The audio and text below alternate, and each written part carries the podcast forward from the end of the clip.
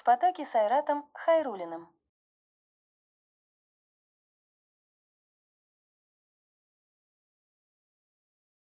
Да, да.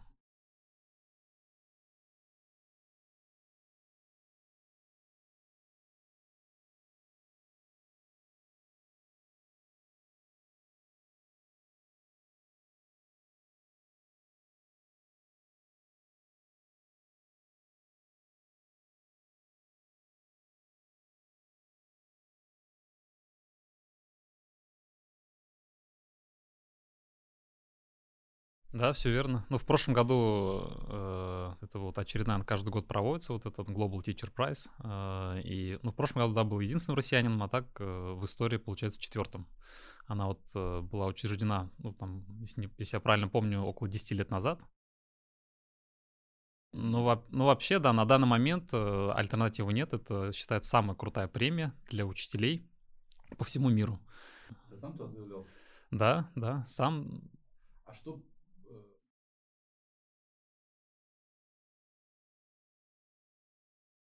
Ну, чтобы победителям, да, победителям, наверное, не хватило какой-то такой резо- резонансной работы, да, то есть какого-то такого проекта, вот, э, ну, там вот, э, например, там победительница, она там работала всю, там, всю свою педагогическую карьеру, она посвятила там работе, например, с мигрантами. Вот, у нас все равно из-за того, что, ну, по крайней мере, мне приходилось в основном работать там или с одаренными детьми, там, ну, или в таких хороших школах, то есть у меня не было какого-то такого резонансной работы, там, то, что я там с какими-то там мигрантами работал там или еще что-то такое. Вот, то есть там вот это на Западе это все ценится. Как социально обостренная тема. Какая-то, да, очень острая должна быть тема. Но, например, в моем случае то, что мне помогло, это то, что вот э, когда я работал в лице-интернате номер два, у нас были дети, которые поступали к нам из деревень, вот, и они, обучаясь у нас в лице-интернате, потом поступали в топовые там российские мировые вузы. То есть э, вот такие вещи, это как бы они там ценятся. И вот в моем, моем, моем случае вот, вот это, я думаю, помогло, вот такие. Представь, что ты бы выиграл бы. Да. Вот давай, давай, прям на секунду представим. Что бы изменилось в твоей жизни? Да, я думаю, особо ничего не поменялось бы, а, просто добавилась бы очередная такая социальная ответственность, да, то есть и нужно было бы быть таким, ну, я и сейчас, сейчас у нас тоже такой официально амбассадор э, вот этого Global Teacher Prize, но там бы мне пришлось бы ездить по разным странам мира и уже на деле все вот это как бы представлять, все это делать. Вот. Ну и там победителю дают миллион долларов. э, и, да, и миллион долларов. А там, кстати, в самом, э, ну, при участии это спрашивается, да, то есть как ты распределишь эти миллион долларов. Его дают в течение 10 лет по 100 тысяч долларов каждый год. Вот. Ну, э, у меня там всегда есть свои задумки. Я м, хотел развивать математическое образование в России и во всем мире. Вот. Я хотел создать, и ну, до сих пор тоже планирую создать фонд э, помощи учителям, которые попадают в какие-то сложные жизненные ситуации по всему миру. Вот у меня такая мысль всегда есть, но пока до дела еще не дошло. Но вот я думал, если выиграю, то точно определенно там большую часть э, этих денег как бы направлю на вот работу этого фонда. Вот. Ну, ты еще немножко скромничаешь, ты еще в 2017 году стал учителем года России. Да, Это тоже это всероссийская как бы премия. То есть ты, по сути, все какие э, номинации практически есть на российском, на международном рынке, ну да, я вот после, ну как только я вернулся из университета в Татарстан, начал работать, э, для меня все равно только спортивный азарт всегда был, да, а, то есть э, как-то самому себе доказать то, что я чего-то стою, и поэтому я участвовал вот э, в конкурсе вот «Учитель года России», и я вот участвовал там третий раз, наверное, когда я победил, вот, и сначала я стал победителем в Казани, абсолютно первое место, потом в Республике Татарстан, а на России я попал в топ-5. Ну вот все, вся вот эта пятерка, она считается победителем, вот поэтому, собственно, вот в семнадцатом году я стал победителем этого конкурса.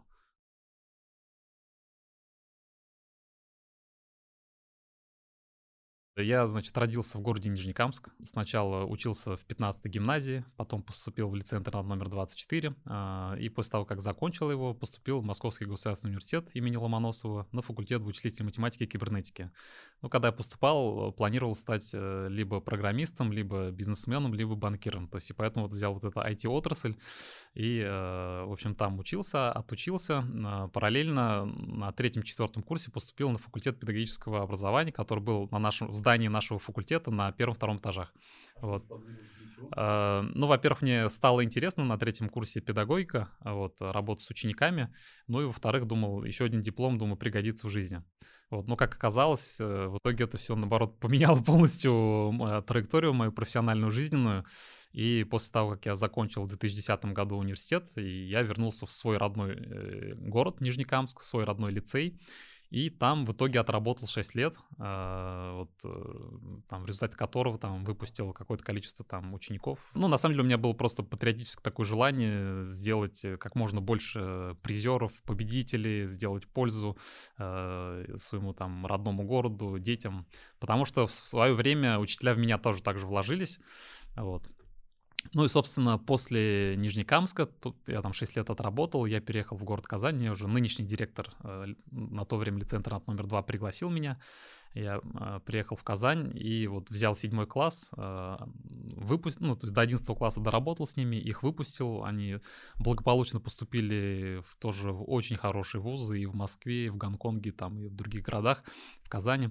Вот, и таким логическим, как раз у меня давно было желание э, такую руководящую попробовать должность взять, да, то есть, э, ну, попробовать руководить, потому что у меня всегда было внутреннее чувство, то, что меня это хорошо получается. Хотя мне все говорили, ты отличный математик, не хватает математиков, давай занимайся олимпиадниками в уроке. Вот. А, и после пяти лет в лицее, э, вот как раз там было предложение, и вот я перешел. Теперь вот один год работаю в лицее Унбер. Да, это новая школа, находится в жилом комплексе Арт-Сити, вот, э, ну, можно сказать, почти в центре, в Советском районе. Вот, а, большой проект на 1501 ученика. На данный момент у нас там обучается 953 ученика. Вот, э, с первого там, по 10 класс, кроме 9-11. Вот, работаем.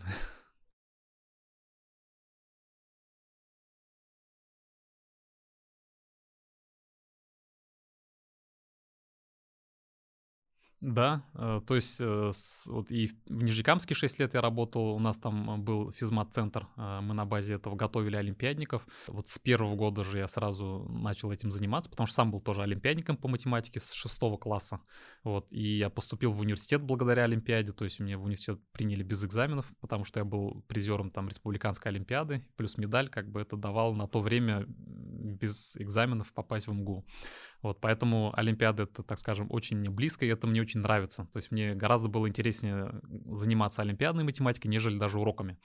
Вот, и поэтому и в Нижнекамске, когда потом перешли мы в Казань, э, здесь уже мы собрали сильную команду математиков, и, э, ну, по сути, смогли поднять там количество призеров там с одного-двух в среднем у нас был в год по республике, по городу, а, ну, так скажем, в истории лицея.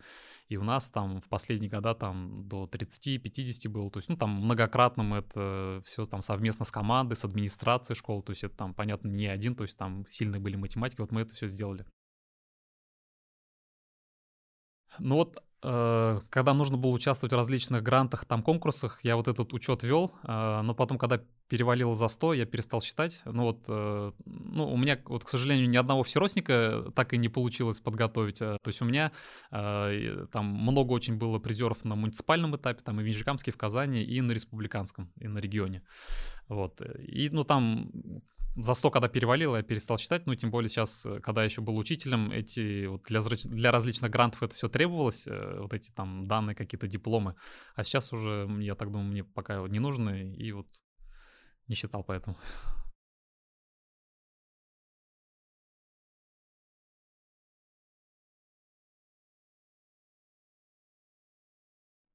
Чем то есть обычный школьник и, например, да. там одаренный ребенок, да? То есть, ну, э, в принципе... Раз... одаренный?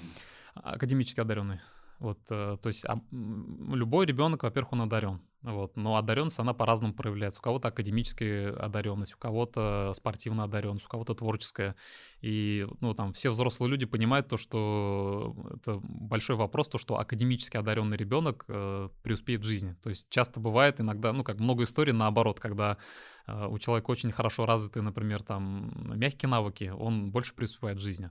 Вот, поэтому, если говорить про одаренность, то все дети одаренные, и вот мы в нашем лицее ОНБР стараемся, вот, чтобы вот вся вот эта одаренность, мы ее могли раскрывать. А так вообще, в принципе, такое же различие, как между профессиональным спортсменам и обычным спортсменам. То есть э, обычный ученик, он, например, изучает математику просто вот как, ну, как, как ежедневная там зарядка. А олимпиадник — это уже, по сути, спортсмен. И он тренируется, он э, там пробный олимпиадах участвует, да, то есть он э, готовится. То есть определенно есть там темы, которые обязательно нужно знать. Все могут стать профессиональными спортсменами или профессиональными? Вообще, я думаю, то, что можно, можно сказать, то, что практически все. То есть очень большой фактор играет старание и упорство. Вот, потому что талант, э, он на начальном этапе хорошо помогает быстро зайти на гору, но чтобы на ней остаться, нужно очень много дисциплины и стараний. Угу.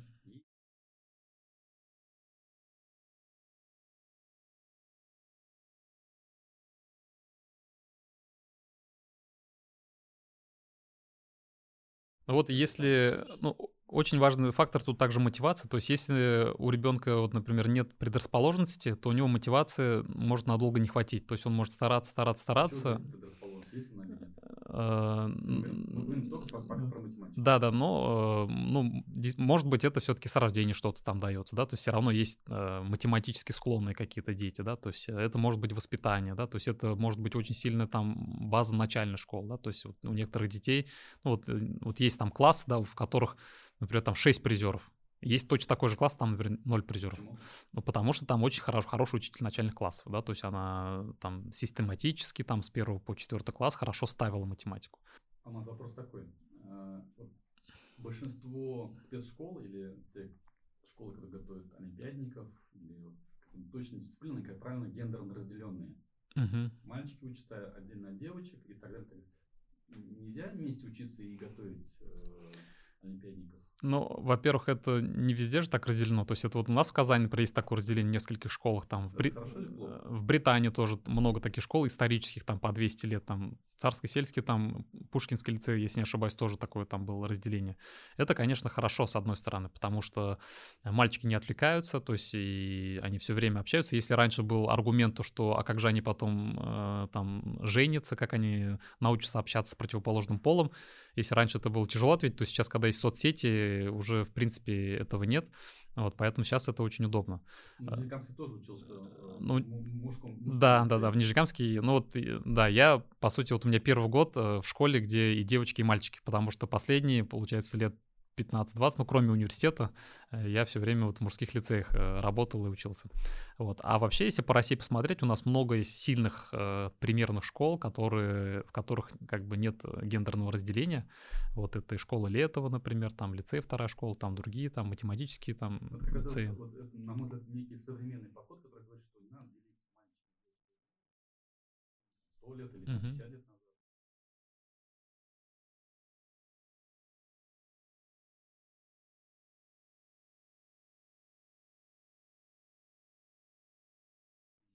Да.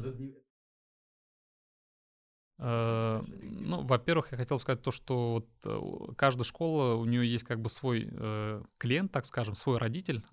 И, например, вот то, что есть большой конкурс вот в лице-интернатах, в которых я, например, работал, говорит о том, то, что, в принципе, можно еще построить, потому что есть очень большой спрос на них.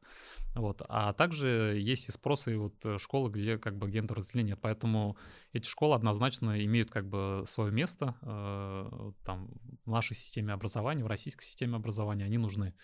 Вот, и, ну, и как бы вот многочисленные там выпускники, которые выпустили, я сам выпустился, да, у меня семья, двое детей, там, у меня все одноклассники, да, то есть спокойно все женились, как бы у всех семьи, ну, говорят о том, то, что никаких там нет влияния на психику, вот, все, все как бы в разумных там пределах, все это хорошо работает. А, и, и то же самое касается Олимпиад. Э, Победители Олимпиад превалируют мужчины. Да, но это конкретно в математике так, это вот и в IT. Хотя все ученые, биологи говорят, что мужской и женский мозг, ну, как бы он одинаковый. Да, ну вот не знаю, почему так, но даже вот э, в школах, где нет вот, вот этого гендерного разделения, там у всех равные возможности, вот, и есть какие-то исследования, которые говорят то, что вот у мужчин с пространственным мышлением как-то немного лучше. Был опыт там подготовки дев, девочек тоже, то есть у них, а, они очень старательные, то есть в отличие от мальчиков, то есть если у мальчиков очень плохо с дисциплиной, и их там тяжело собрать, девочки в этом плане, они старательные, то есть они готовы работать, но когда нужно какое-то прям что-то такое эдакое придумать, а олимпиадная задача — это как раз-таки там, там куб, где нет никаких там подходов к нему, и нужно найти откуда-то дверьку небольшую, открыть ее и зайти и решить ее. Да, и вот э, в этом плане вот у мальчиков, э, учеников вот как-то получше получался, и поэтому их больше среди победителей. Но э, что приятно, с каждым годом все больше внимания уделяется и развитию девочек тоже. Есть специальные олимпиады тоже, чтобы как бы мотивировать их. Э, и все равно есть такая небольшая тенденция, что то, что, сейчас девочки тоже в этом плане развиваются.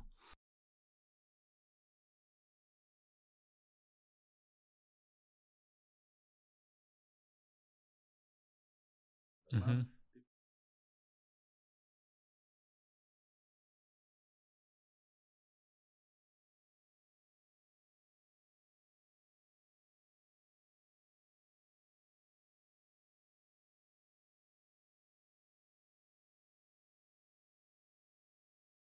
Потом во Мгм. взрослом состоянии это математика.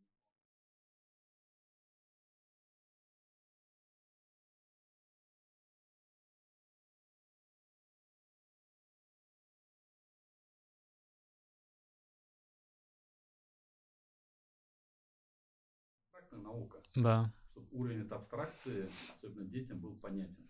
Да, ну вот э, правильно, как бы то, что первый вопрос, с которым можно начать, это абстракция. То есть в отличие от биологии, химии, физики, математика очень абстрактная наука, и э, эта наука там о чем-то таком в воздухе, да, то есть непонятно, то есть и, ну, первое, что может сделать, это вот э, побольше каких-то там моделей математических, вот то, что можно потрогать руками, потому что мы знаем, большинство детей там, вот, ну, они там разделяются, визуалы, аудиалы, кинестеты, очень много кинестетов, то есть это те дети, которым нужно понять через руки, потому что аудиалов там, ну, большинство визуалы там, то есть им надо посмотреть что-то там, какая-то часть аудиала, им достаточно услышать, вот, а и очень много кинестетов, и, то есть и вот математики вот этого не хватает, это если так э, очень обще посмотреть на математику.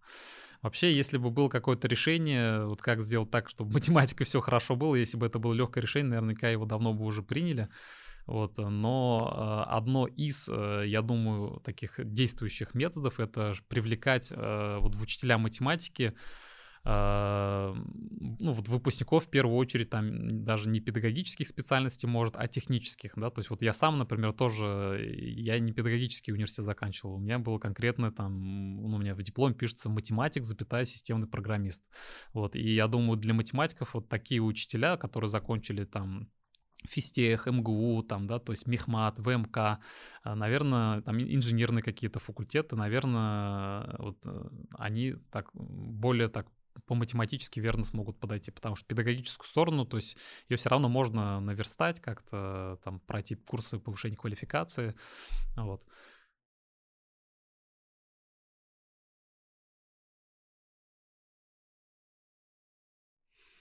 Ну, наверное, но с другой стороны, вот у меня сейчас в лицее учится тоже выпускница, но она, конечно, в, тоже выпускница МГУ, журфака, да, то есть э, вот, ну или у нас случайно так попало. Ну, вообще это есть, но, наверное, но это редко уже, да, вот.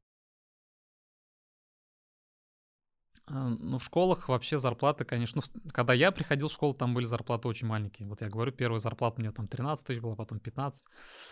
Вот. Это, наверное, одна из основных причин, вот. Но с другой стороны, э, все равно вот, э, ну, в том окружении, в котором я работаю, у меня среди знакомых есть и выпускники МГТУ имени Баумана, которые там а, работают в школе, там, и другие там, ну, классные московские вузы, казанские вузы. Все-таки это есть, потому что у некоторых все равно как душа лежит э, вот, к детям, да, к преподаванию, и они там готовы чем-то пожертвовать.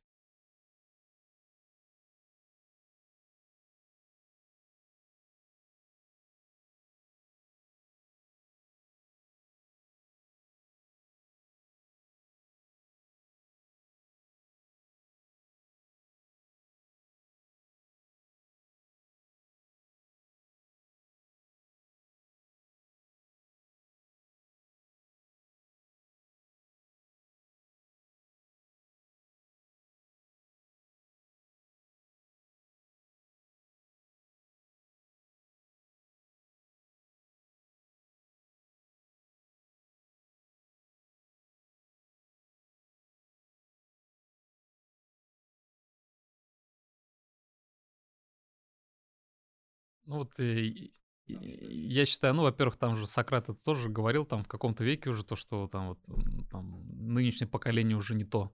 Вот, и я лично считаю то, что нынешние дети очень классные, и наше взрослое поколение, мы очень недооцениваем а, наших детей, потому что они, ну, во-первых, живут совершенно в другом мире, и ко многим вопросам, которые там мы в своем детстве даже не обращали на это внимание, там вопросы экологии, да, то есть какого-то глобального мира, да, то есть э, наши дети, они, то есть для них это важные вопросы.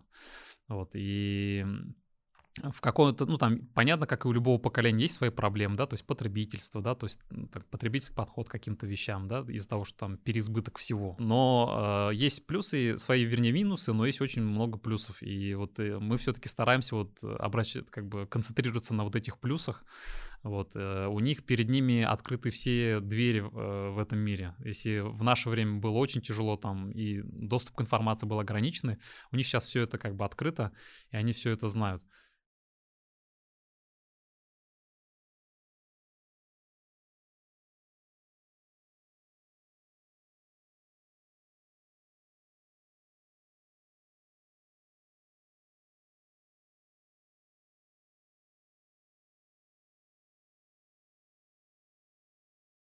Просто не понимают, о чем идет речь, а, не знают произведение Пушкина, например, да. Uh-huh.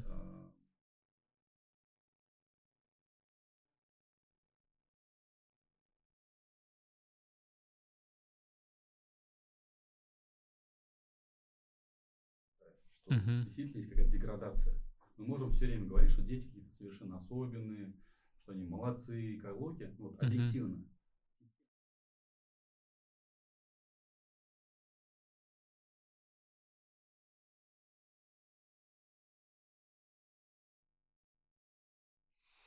Ну, это... не про детей, я про систему. Да, ну вообще это просто нужно понимать, это два разных мира совершенно. Вот. И, ну, если посмотреть с точки зрения математической олимпиады, то задания очень сильно усложнились. Вот то, что там в 80-х годах был на олимпиадах, сейчас такую никто не даст, потому что это будет считаться очень легко. То есть э, задания усложняются, вот, э, если говорить, например, об олимпиадах там. И вот, если говорить там о более общих, вот, ну да, то есть немного, видимо, приоритеты сменились, там весь мир поменялся, может сейчас э, детям это не столь э, необходимо, и, и учителя, может быть, и там и сама система не показывают эти четкие ориентиры, приоритеты, и дети, соответственно, не, не идут по этим приоритетам. А какая сейчас главенствующая цель? Какие вот ориентиры сейчас А, ну, вот, например, сейчас, а, если а, раньше все равно такое было какое-то усреднение там всех учеников, да, то есть какая-то вот средняя такая была, может быть, ну, не масса уж, так скажем, да, то есть какой-то средний уровень был, да, то есть то сейчас очень важно детям, например, самореализоваться, да, то есть очень важна личность, очень важна персонализация, да, то есть и, ну, вот одно из, э, так скажем, вот моментов, которые по-другому, вот, ну, наверное, вот это вот.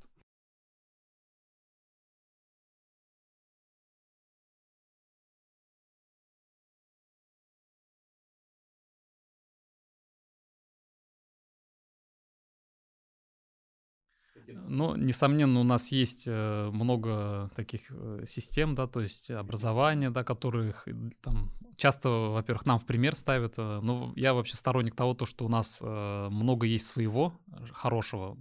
Просто, как часто бывает вот у нас в России и в российской системе образования, оно немного теоретизировано и очень мало практика ориентированного, да, то есть приближенного к жизни. Например, Та же самая сингапурская система образования, вот и там в свое время Educare, да, приезжали к нам, обучали там наши школы, и э, как там в итоге выяснилось, э, вся их система там, она основывается на наших советских э, теориях, да, то есть теориях наших ученых.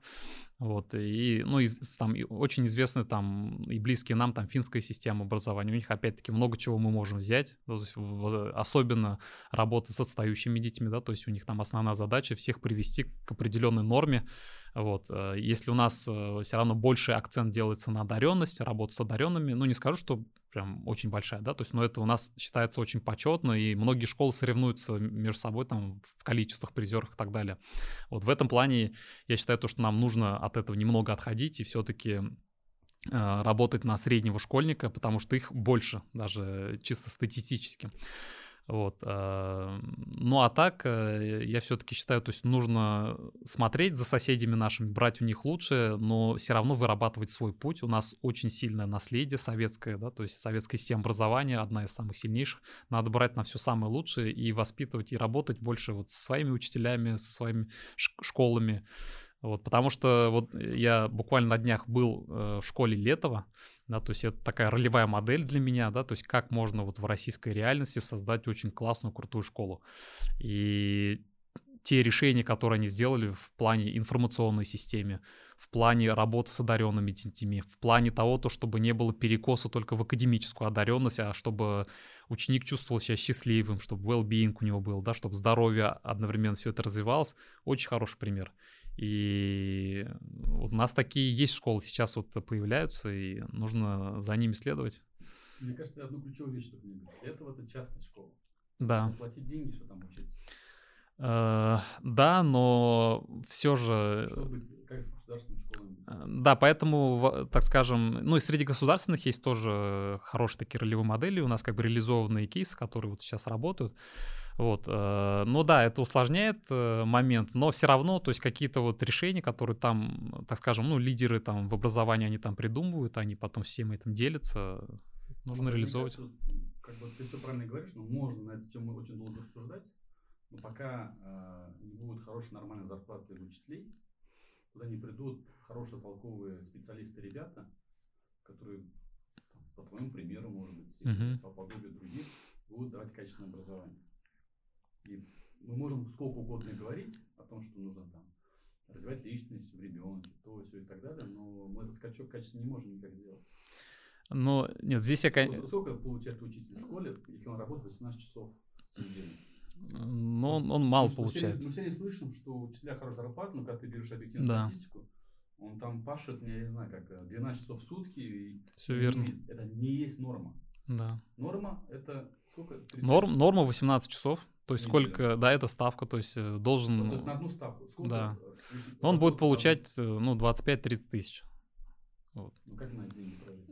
Ну, на, на это, на это, Нормальный человек пойдет работать в школу на? Да. Ну, вообще, если, как бы, конечно, говорить о том, то, что и мы же из каких, мы исходим из, из той реальности, которая у нас есть, поэтому мы ищем способы, как можно так сделать. Если же говорить о том, то, что мы сможем привлечь э, там дополнительное финансирование, если мы можем увеличить э, зарплаты учителей, ну, естественно, там будет э, хороший сдвиг. Давай такой представим такую ситуацию, например, Мгм. пофантазируем немножко.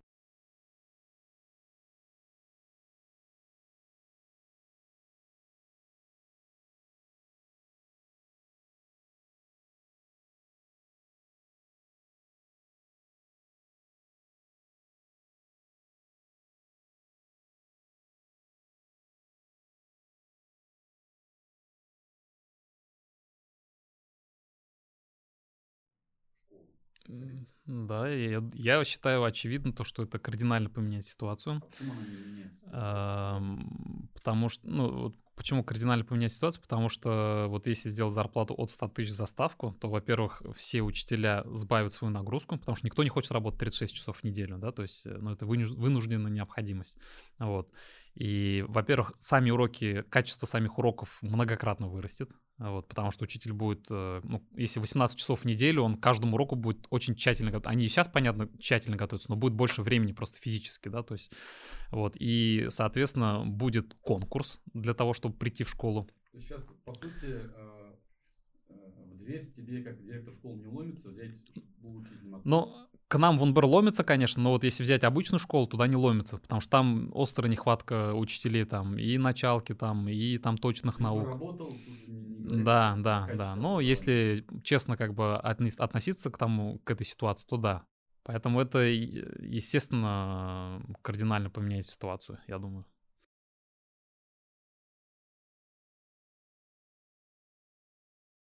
А, Ну да, а, понятное дело, отличается, потому что изначально мы планировали школу, школу с такой изюминкой, да, чтобы это была современная школа, чтобы родители, дети были удовлетворены, чтобы они были счастливы у нас. Вот. Э, ну, во-первых, самое главное э, в нашей школе — это учителя. То есть у нас э, просто потрясающий педагогический состав. У нас вот работ, ну, работают там, например, один тоже как раз-таки для меня важно было, чтобы математика была сильная. Мы пригласили из Казахстана очень сильного математика, который в свое время подготовил там э, там какое-то количество международников, то есть на международной олимпиаде, да. У нас там... Э, но это конфиденциальная информация. Давайте-то я скажу так, то что вот э, хорошие специалисты у нас в лице получают хорошо. Вот, ну, ну, я считаю. Э, ну, может доходить до 100 у некоторых. На руки? Э, ну, да. Ежемесячно? Ну, ну, не 100, ну, может, там, ну, 80 там, может быть, да, то есть... Ну, когда как, зависит от месяца, зависит от... Э, а, ну, зависит э, от нагрузки, которые наберут. Например, они могут же взять э, какие-то курсы, вести там определительное, ну, определенное время. Вот. То есть, и когда они вот эти курсы ведут, у них, соответственно, дополнительно там а нагрузка. по зарплате? Ну, я думаю, в районе где-то 35-40, наверное. Где-то так. А, ну и вот я закончу. То есть самое главное, это у нас все-таки коллектив. То есть у нас вот помимо вот, э, вот этой Ибрагим Жорж, да, из Казахстана, там, и у нас там Ляля Легизовна есть по технологии, там, супер преподаватель, там, и много других там есть молодые. Вот. И я думаю, а, основное преимущество, почему к нам идут родители у нас там, каждый, вот и в прошлом году был большой конкурс, да, то есть э, очень много желающих было, в этом году тоже очень большое количество желающих, а, вот из-за того, что у нас такие современные, прогрессивные учителя. И у нас средний возраст учителей 33 года. То есть это очень, ну, наверное, один из самых молодых средних возрастов вообще среди школ города Казань.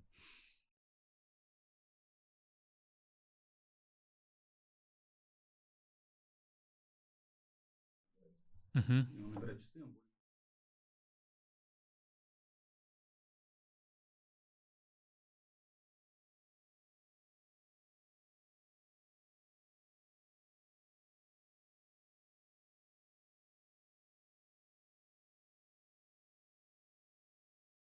он принципу трех угу. часов.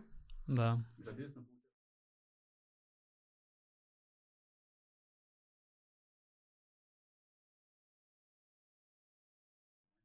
И получается, и получается такая дискриминация.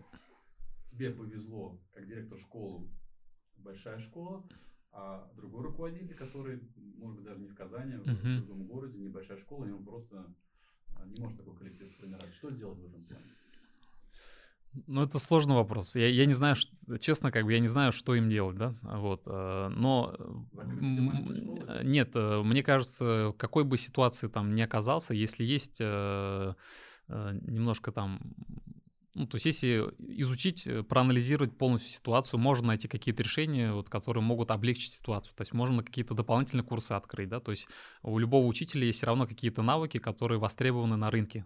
Э, допустим, там кто-то может скорочтение преподавать, кто-то может там ментальную математику. Ну, то есть, и, ну да, на, на базе самой школы просто нужно развивать вот вне бюджет школы, то есть как одно из решений, да, то есть за счет, вот, кстати, у нас и зарплаты вот, у некоторых учителей такие довольно-таки хорошие и Э, за счет внебюджета, да, то есть если школа развивает внебюджетные услуги, потому что у родителей есть выбор, он может пойти в школу за дополнительными услугами, либо пойти в какую-нибудь частную компанию. Вот, и моя позиция, то есть э, как раз-таки вот в этом наша школа не дорабатывает, нужно, наверное, еще больше э, делать продукт в школе привлекательным, за счет этого привлекать хороших специалистов, потому что если у школы есть э, там какой-то вне бюджет, он может привлечь уже хорошего специалиста, да, то есть который будет вести хорошие уроки, а за счет э, каких-то допов он еще будет себе зарплату более-менее на хороший уровень. А где вот эта грань? А, набор тех знаний, курсов и мероприятий, которые государство дает бесплатно, угу. и те а, секции, которые, за которые ты должен платить.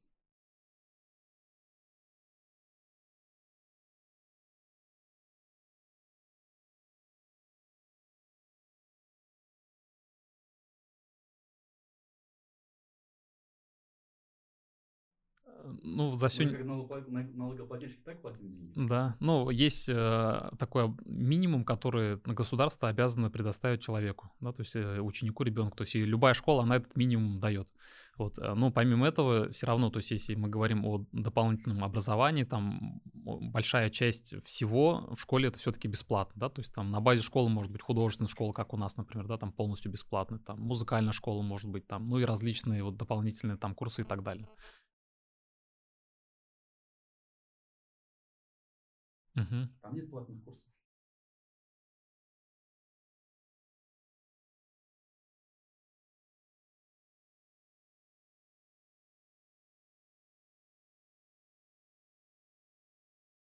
Ну, э, вот это... И там нет никаких вот этих платных сессий, которые да, да. вынуждены учителя. Ну вот это же мы как раз э, от того и исходим. Если сделать зарплату за 18 часов 100 тысяч, то эти все курсы можно делать бесплатными, там, тогда и не будет такой потребности. Я же говорю, то есть э, учителя же не от простой жизни берут по, по две нагрузки себе, по полторы ставки, по две ставки, да, то есть... Ты же являешься депутатом городской думы. Да. Почему эти инициативы ты не продвигаешь но... Почему об этом, почему об этом а, как бы учительская общественность громко не говорит, не заявляет, что нужно вот действовать таким образом. Владимир Владимирович Путин вас поддержит, точно я уверен. Это же запрос должен быть снизу. Да, да. Э, я э, вообще только за. То есть... Да, да, нет, я вообще, я готов отдуваться, потому что я, во-первых, чувствую ответственность. Да, но вообще э, какими-то небольшими шагами все равно вот не скажу, что, что вот там в школах там учителя плохо живут. То есть не так все, ну, по моему мнению, не так все критично, потому что все равно у нас вот даже вот, например, наша школа, у нас очень много молодых, то есть молодые люди идут в школу, да, то есть несмотря на все сложности. И вообще я считаю, то есть если немножко от финансовой темы отойти, одна из самых сложностей, которых пугает учителей, мы вот каждую четверть мы берем обратную связь от наших учителей, и среди наших учителей это тоже было, это работа с родителями. То есть гораздо больше стресс вызывает работа с родителями, нежели там нехватка там финансовых этих, да, то есть как-то... Вот, а если возвращаться к финансовому вопросу, э, скажу так, то что ну, много вещей э, все-таки на федеральном и, ну, больше на федеральном уровне нужно решать. Но, конечно же, было бы здорово, если мы какой-то там смогли бы существенно там сделать сдвиг, но пока, но пока все равно есть вот, например, если, опять же, это, конечно, одаренных академических детей касается, вот э, в республике у нас сейчас для призеров и победителей сделали гранты 100-200 тысяч, тоже хорошо, потому что одно время у нас пошел э, поток мозгов в Москву, в Московскую область, потому что там давали там по 500 тысяч там гранты, а сейчас у нас все равно, то есть какие-то равно есть вот эти подвижки и, ну и вообще у нас вот если брать Казань, Э, у нас очень хорошо поддерживается, несмотря там на вот все проблемы, которые обсуждаем, очень хорошо поддерживается учительство, и э, даже вот, вот, например, в мою школу много приехало не из Казани учителей, потому что, э, ну, во-первых, сама Казань очень классный город, очень хорошие условия, и, и э, ну, вот, ну вот если вы придете к, к нам в школу, да, то есть, ну, в каких, э, каких городах, да, есть такие условия. То есть у нас есть там, начиная там от VR-класса, планетария, там два бассейна, огромный актовый зал, там спортзал, там поле. То есть, э, ну, действительно, вот сейчас вот учителям работать, э, ну, просто очень комфортно. То есть там уже нет там вопросов там с какой-то техникой, там принтер, там еще так далее. То есть все есть. То есть просто работы.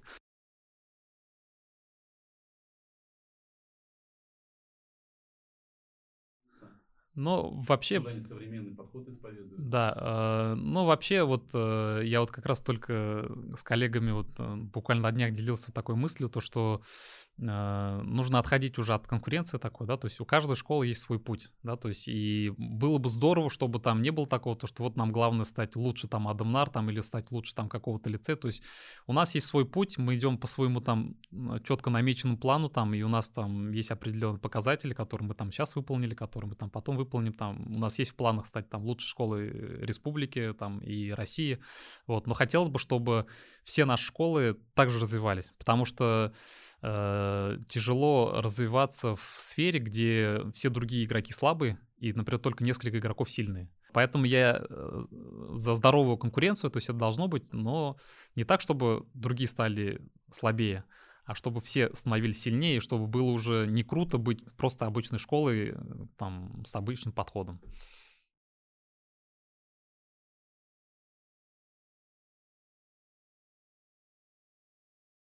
Э, ну, это вот э, лицей-интернат номер два. В плане работы с одаренными детьми, я считаю, это один, ну, это, по сути, номер один для меня.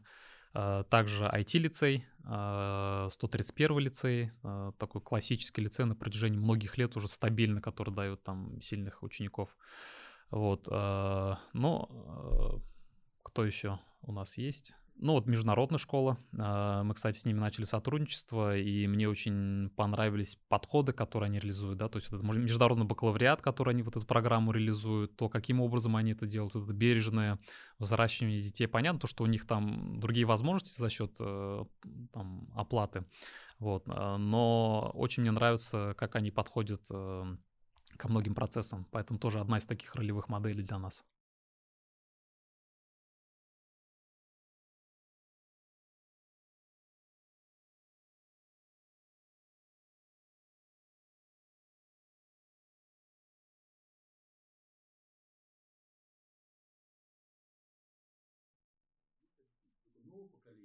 Какие глубинные изменения должны произойти? Ну, э, что они должны изменить? Да, первое, э, во-первых, э, начну с того, то, что когда вот мы насчет миссии тоже думали, вот мы не знаем, к чему мы готовим детей, потому что мир меняется за короткое время очень кардинально, да, то есть и вот, поэтому мы не можем там сказать то, что вот мы там готовим поколение, например, там к IT-отрасли там или еще к чему-то. Мы не знаем, как повернется жизнь. Вот, но мы, ну, новое поколение, понятно, почему, потому что э, там дети новые, да, то есть они будут строить свой мир, да, то есть э, понятно, там мы там что-то им оставляем наследство, но все равно они будут строить свой мир. Вот, э, но глубинные изменения, это хотелось бы, ну, у нас много есть в стране и в мире, э, и не только в нашей стране, вот во всем мире есть много того, чего нужно менять. Да? То есть, ну, например, там, э, чтобы был диалог. То есть очень важно, чтобы вот э, все там народы, какие бы национальности не были, чтобы был диалог между ними, чтобы вот во всем мире был мир. Как бы это пафосно и стандартно не звучало, но да, то есть для меня, вот как для директора, как для учителя, очень важно, и вот я, в принципе, это была причина моего перехода в школу, для того, чтобы сделать вот этот диалог, Э, ну, там, там, мировой, да, вот. Э, и вот для того, чтобы этот диалог сделать, нужны глубинные изменения. И они во всех отраслях там, и взаимоотношения стран там, так далее, так далее. Поэтому вот. Это та миссия, на которую хочется работать.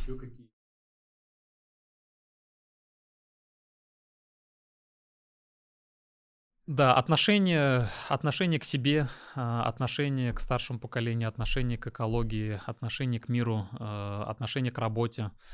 А, ну, везде, то есть какой бы область мы ни взяли, везде нужны... А где вот эта грань между воспитанием в семье и воспитанием в самой школе? Кто несет ответственность, школа или семья? Ну, несет ответственность семья однозначно. Если семья перекладывает ответственность на школу по, восп... по по воспитанию, то в нынешних, вот в нынешних реалиях э, я считаю, то, что это ну, проигрышная ситуация. То есть семья в первую очередь полностью и воспитание она должна брать на себя. Школа, а, потому что школа, во-первых, э, нет таких полномочий у нас. Но мы не можем там как-то слишком глубоко заходить там э, ну, воспитание ребенка, может быть, да, потому что какие-то вещи, там, например, религиозные вещи, да, то есть это все закладывается в семье, там, какие-то традиции, это все закладывается в семье. Понятно? Но я просто это к чему говорю? К тому, то, что у нас есть небольшой перекос в том, то, что, много, ну, там, общество там иногда думает то, что вот школа должна там все давать, и образование школа должна, и воспитание должна школа давать. Вот. Нет, школа может поддерживать, она может э, какие-то надстройки делать все-таки, да, но вот эти глубинную, как бы, вот фундамент должна, должна давать семья. Давайте я просто пример приведу, сейчас мы uh-huh. задискутируем.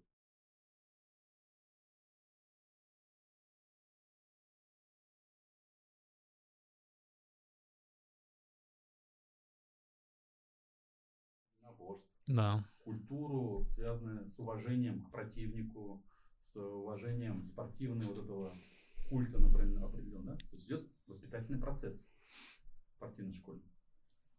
Да. Почему, в школе это не может быть? Э, ну, здесь, опять-таки, если мы говорим воспитательный процесс... вот ЕГЭ сдал, как бы свидания. И нет, э, если в этом плане, вот если говорить просто воспитательный процесс, в школе это, естественно, тоже есть. То есть так же, как даже вот на уроках математики есть математическая культура, да, то есть не просто там решил задачу, все, выбросил и все. То есть есть определенным образом нужно заполнять там решение задач, написать сначала дано, все выписать, да, потом написать там, что нужно найти, определить это, потом написать решение, в конце написать ответ. То есть это математическая культура и какое-то воспитание. В этом плане воспитательный процесс, и тоже у нас э, огромное количество там мероприятий по воспитанию, да, то есть и сейчас это особый приоритет, и уже там и президент там, да, то есть в свое время говорил. Вот, то есть это все есть. Э, Как я... Я, я просто к тому, то, что ответственный за воспитание ребенка это родитель, ответственный. То есть школа, несмотря ни на что, она будет всегда э, очень много и так вкладывать в воспитание ребенка, А и этот это процесс померить? будет. В этой школе воспитание такое, в этой школе воспитание такое, в этой школе воспитание хуже, лучше. А, ну, вообще, э, во-первых, во-первых, Если я правильно понял, образовательный процесс мерит по э, ба- баллам ЕГЭ. Вот как раз таки я хотел сказать, во-первых, э, начнем с того, то, что даже образовательный процесс замерить очень сложно. То есть даже если ребенок сдаст ЕГЭ, даже он станет призером Олимпиады, там, или даже он будет отличником, не факт, то, что в будущей жизни это там очень сильно повлияет, например, да, на его какую-то траекторию. То есть это, конечно, меряется, но э, тоже как бы не- нельзя сказать то, что прям 100% там это ну, релевантно, да, и показательно. А если уже говорить о воспитательном процессе, то тем более а еще ну- нужно учесть то, что образование, оно имеет такой отсроченный эффект. То есть э, какие-то вещи, которые мы сейчас закладываем в ребенка, они могут возрасти там через 10 лет, через 5 лет, через 15, через 20. Вот поэтому воспитание мерить очень сложно, но все равно, несмотря на это, есть современные такие методики, да, которых там вот можно какие-то навыки замерять, да, то есть там волонтерскую активность можно замерять. А, Ну вот, э, э, например, вот опять-таки некоторые школы даже информационные системы в этом подключают и имеют определенную такую карту ребенка, да, то есть вот там уровень счастья там некоторые пытаются замерять. А, Это все есть, это нужно делать.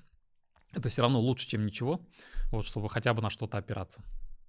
Представь, что ты в трех лицах, что ты президент России, ты председатель Государственной Думы и министр образования Российской Федерации. Что нужно изменить или какие, может быть, пять вещей нужно в системе образования внедрить, изменить, если у тебя такие полномочия были, на твой взгляд, сейчас? Зарплату обсудили, вот Да, еще плюс пять к этой теме. ну, зарплата это первый, да, вот. Что нужно поменять? Какие Ну, проблемы? Ну, второе, э, это, конечно же, кадры.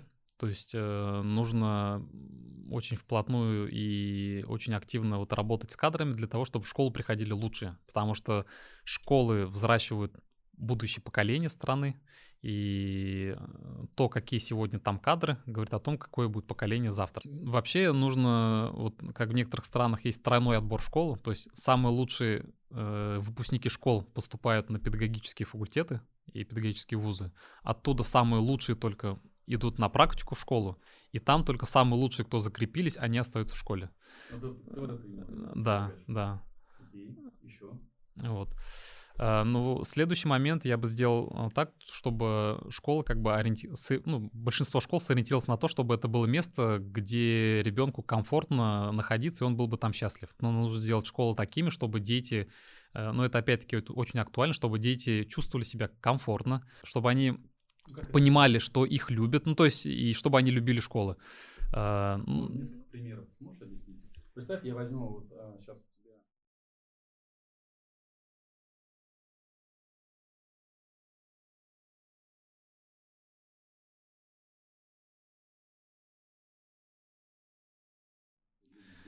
Ну, во-первых, э, может быть. да. Из примера, может, твоей школы. Ну, например, моя школа, могу сказать то, что вот э, мы стараемся сделать так, чтобы вот у нас учителя были близкие к детям, то есть они молодые, прогрессивные, даже они могут быть в возрасте не такие молодые, но душой они молодые, они близкие к детям, они любят детей, вот, э, и вот, ну, есть такое понятие образовательное пространство, да, то есть оно в каждой школе, там, работает над этим директор или не работает, у него есть определенное образовательное пространство, которое создано в этой школе, то есть это образовательное пространство, оно должно быть мотивирующим, А, вот, м, ну, каким образом это сделать, ну, э, ка- какие-то понятные, наверное, образовательные модели должны быть в школах, какие-то, ну, образ...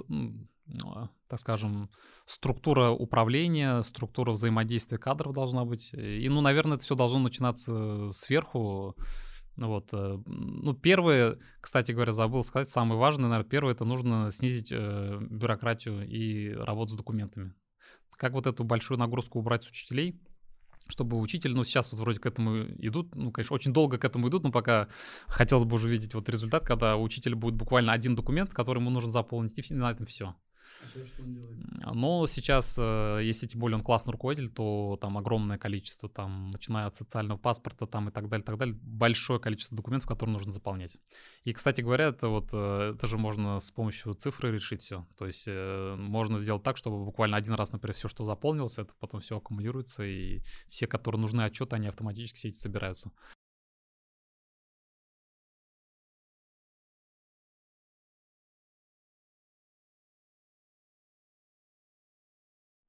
Но э, первый год у нас такой, конечно, притирочный был. Не скажу, что у нас много всего получилось именно в IT-направлении. Э, но из того, что получилось, это следующее. Во-первых, мы открыли VR-класс, то есть это VR-лаборатория совместно с резидентом Сколково. Вот, XRD Lab, они на нашей базе, э, у детей есть возможность, э, во-первых, научиться программировать для э, метавселенных вот этих, э, для VR-очков. И учителя, они используют вот эти VR-очки на уроках биологии, географии. Вот там изучают, например, строение клетки изнутри, как это все выглядит. Второе, это мы сотрудничаем с IT-парком, э, и у нас реализованы курсы по программированию. Это Scratch в основном, там игровое такое программирование. Вот. Ну, робототехнику и уроки информатики это уже сейчас стандарт, об этом не говорю. Ну и третий, наверное, третий момент это вот то, что мы э, разрабатываем информационную систему управления школой. И как раз вот э, мобильное приложение для родителей Унбер, которое называется, вот, э, да, то есть это вот первый шаг, э, где, ну, в будущем мы хотим, чтобы родители, так же, как и вот э, мобильное приложение банка, где они все свои задачи могут решить через приложение, тоже все такие вот вопросы, которые можно решить с помощью приложения, все это решали. На данный момент они могут смотреть все домашние задания, там оценки через приложение, фотоотчет какой-то получать. Ага. Да. Ну, самое главное, что нужно сделать, вот э, все процессы, э, вот, начиная от документации, заканчивая отчетами, все, что можно в цифру перевести, нужно перевести в цифру обязательно, чтобы э, вот учителя этим не занимались. То есть это будет большое... Вот учителя, они вот, им нужно одну вещь сделать, они скажут однозначно, все скажут большое спасибо, если вот эту документацию, всю вот эту всю бюрократию у них убрать и все как перевести в цифру. Вот. А, ну, тем более, при, ну, пример же... Ну, ты же понимаешь, что это проблема двух вещей. То есть перевести в цифру, это не вопрос, э, э, что бюрократия уйдет. Если приказ Минобра какого-нибудь о том, что ты должен сдать какой-то отчет, да. урок, ты должен план учебной деятельности сделать, то, все все. А того, что делать его на бумаге, ты будешь делать на компьютере, жизнь учителя не поменяется. Да. То есть вопрос да. не только да, да, да. вопрос еще в организационной модели, как это выстроено. Вот я даже скажу, э, вот мы же одно время думали, то, что когда вот появится электронный дневник, электронный журнал вместо бумажного, то, что у нас у учителей сократится там работа с ним. А как оказалось, там даже иногда она возросла. Поэтому правильно то, что это еще не говорит о том, то, что он сократится, но нужно сделать так, чтобы все вот эти отчеты и процессы, они были заранее продуманы, и вся необходимая информация бралась без участия учителя. А от кого это зависит? А, ну это, ну это, это, это министр, министр цифровизации плюс министр образования. Я думаю, вот вместе это нужно. Ну да, мы же на нашем уровне, мы же можем это сделать. Вот и показать пример там всей стране, как это нужно сделать. Ну, надо будет обратиться Давайте. к да. Ильсур Гараевич, э, приветствую. Я думаю, у нас э, уровень в республике настолько высокий, то что и образование, и цифровизация, я думаю, мы уже можем сделать так, чтобы вот всю вот эту нагрузку от учителей убрать. Я сам готов лично в этом э, быть задействован, вот, помогать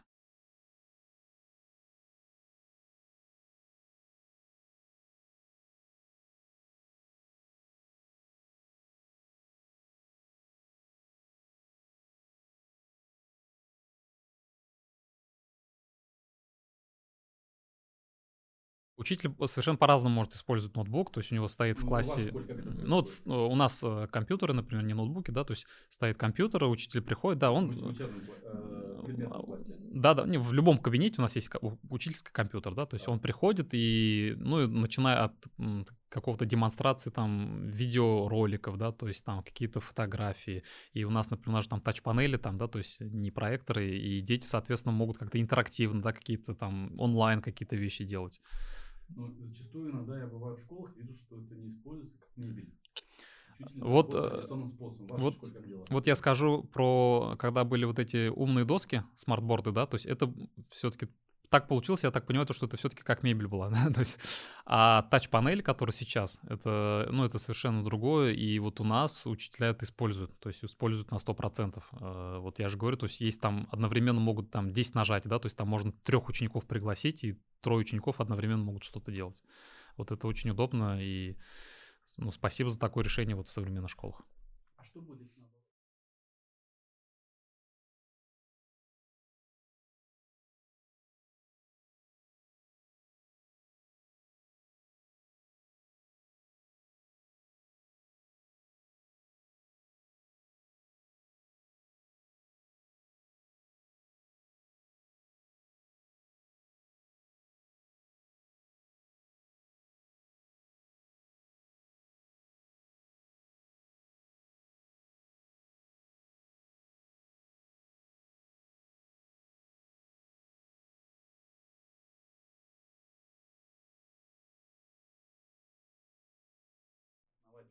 если основатели да, Google,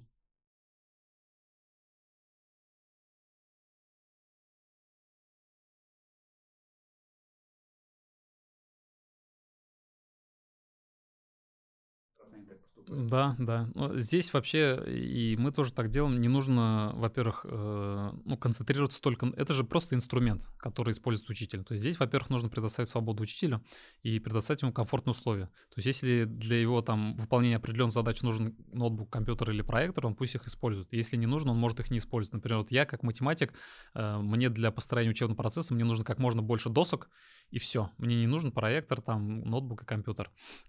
Вот, а, но с другой стороны, а, сейчас а, ну, современный урок — это такой урок, где работают не учитель, а ученик. Поэтому ну, наше представление то, что вот все убрать, и учитель смелым остался у доски, и все внимание на себе как бы взял, то есть это не работает, это может сработать на 5 минут.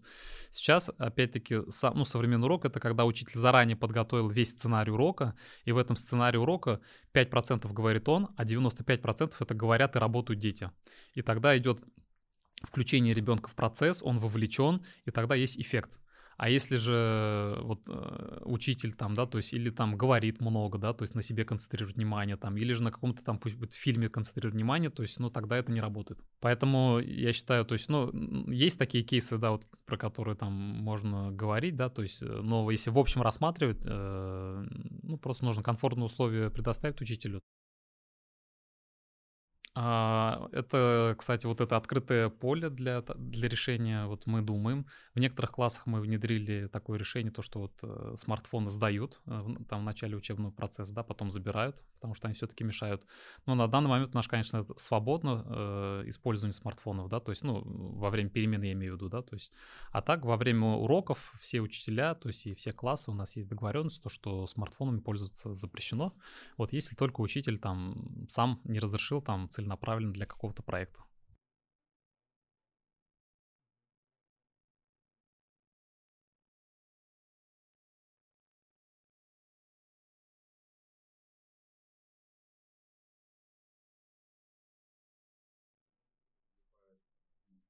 ТикТок там, или еще куда-то.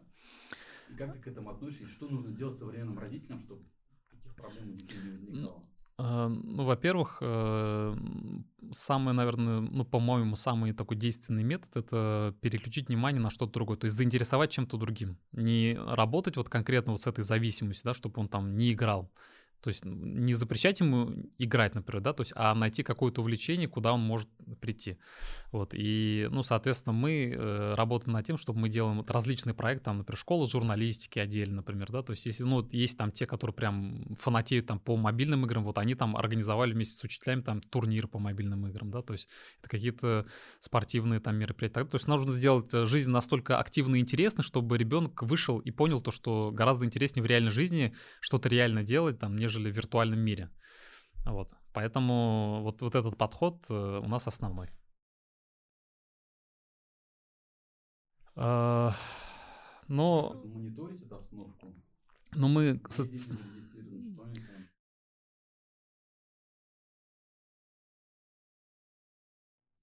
Да, да. Суицидальные группы, ну вот школа и учитель, он, вот мы же, мы, мы не можем же вот посмотреть, например, там, переписки детей, да, то есть, то есть в этом плане мы не можем э, как-то отследить, мы можем только, да, но мы, да, ну такого, ну в школах такого нет, чтобы была служба, которая смотрит там... Психолог И психолог есть, вот я поэтому говорю, то есть какие-то психологические там, там опросы и так далее, все это делается, да, то есть, но вот чтобы там прям в соцсетях, там, ну на компьютере там отслеживать, кто в какой группе, такого, конечно, нет. Вот, и поэтому мы больше все-таки Ну, у нас есть другие маркеры, да, то есть поведение ребенка, там, замкнутость, там, семейная обстановка, то есть, и, ну, пока что для нас это вот, э, вот, вот эти вот маркеры такие иногда там мигают, и мы понимаем, что-то надо там делать в этой семье. В наши времена, я,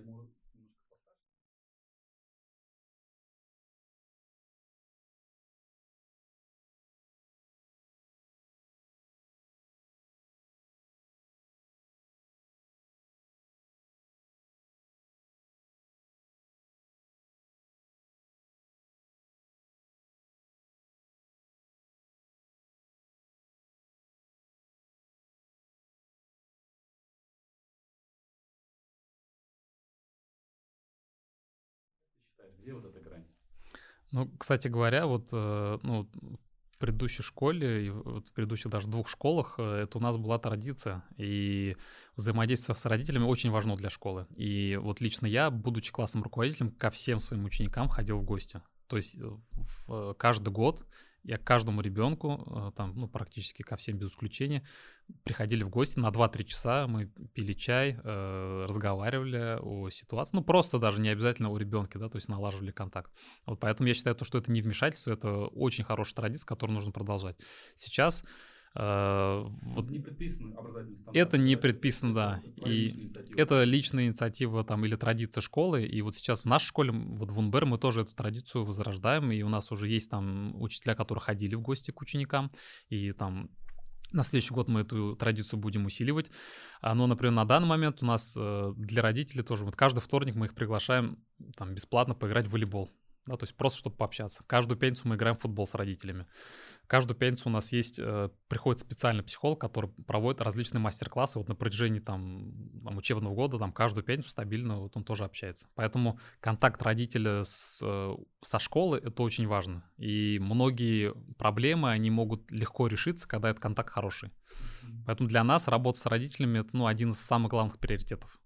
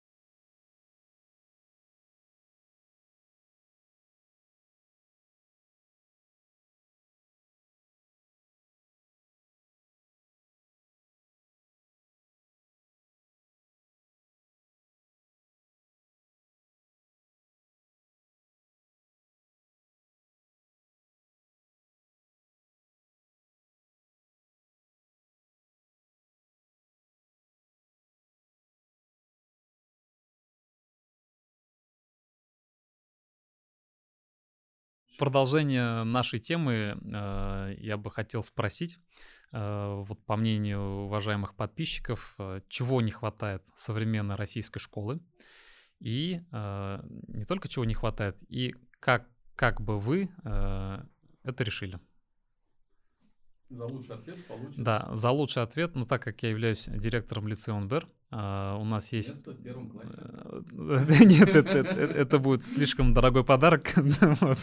а, тем более, к сожалению, я не могу такие подарки дарить. А, вот. А так как я являюсь директором лицея УНБР, у нас а, очень есть красивые, классные футболки, и я с радостью подарю комплект таких футболок и, ну, такой как бы набор с логотипом УНБР.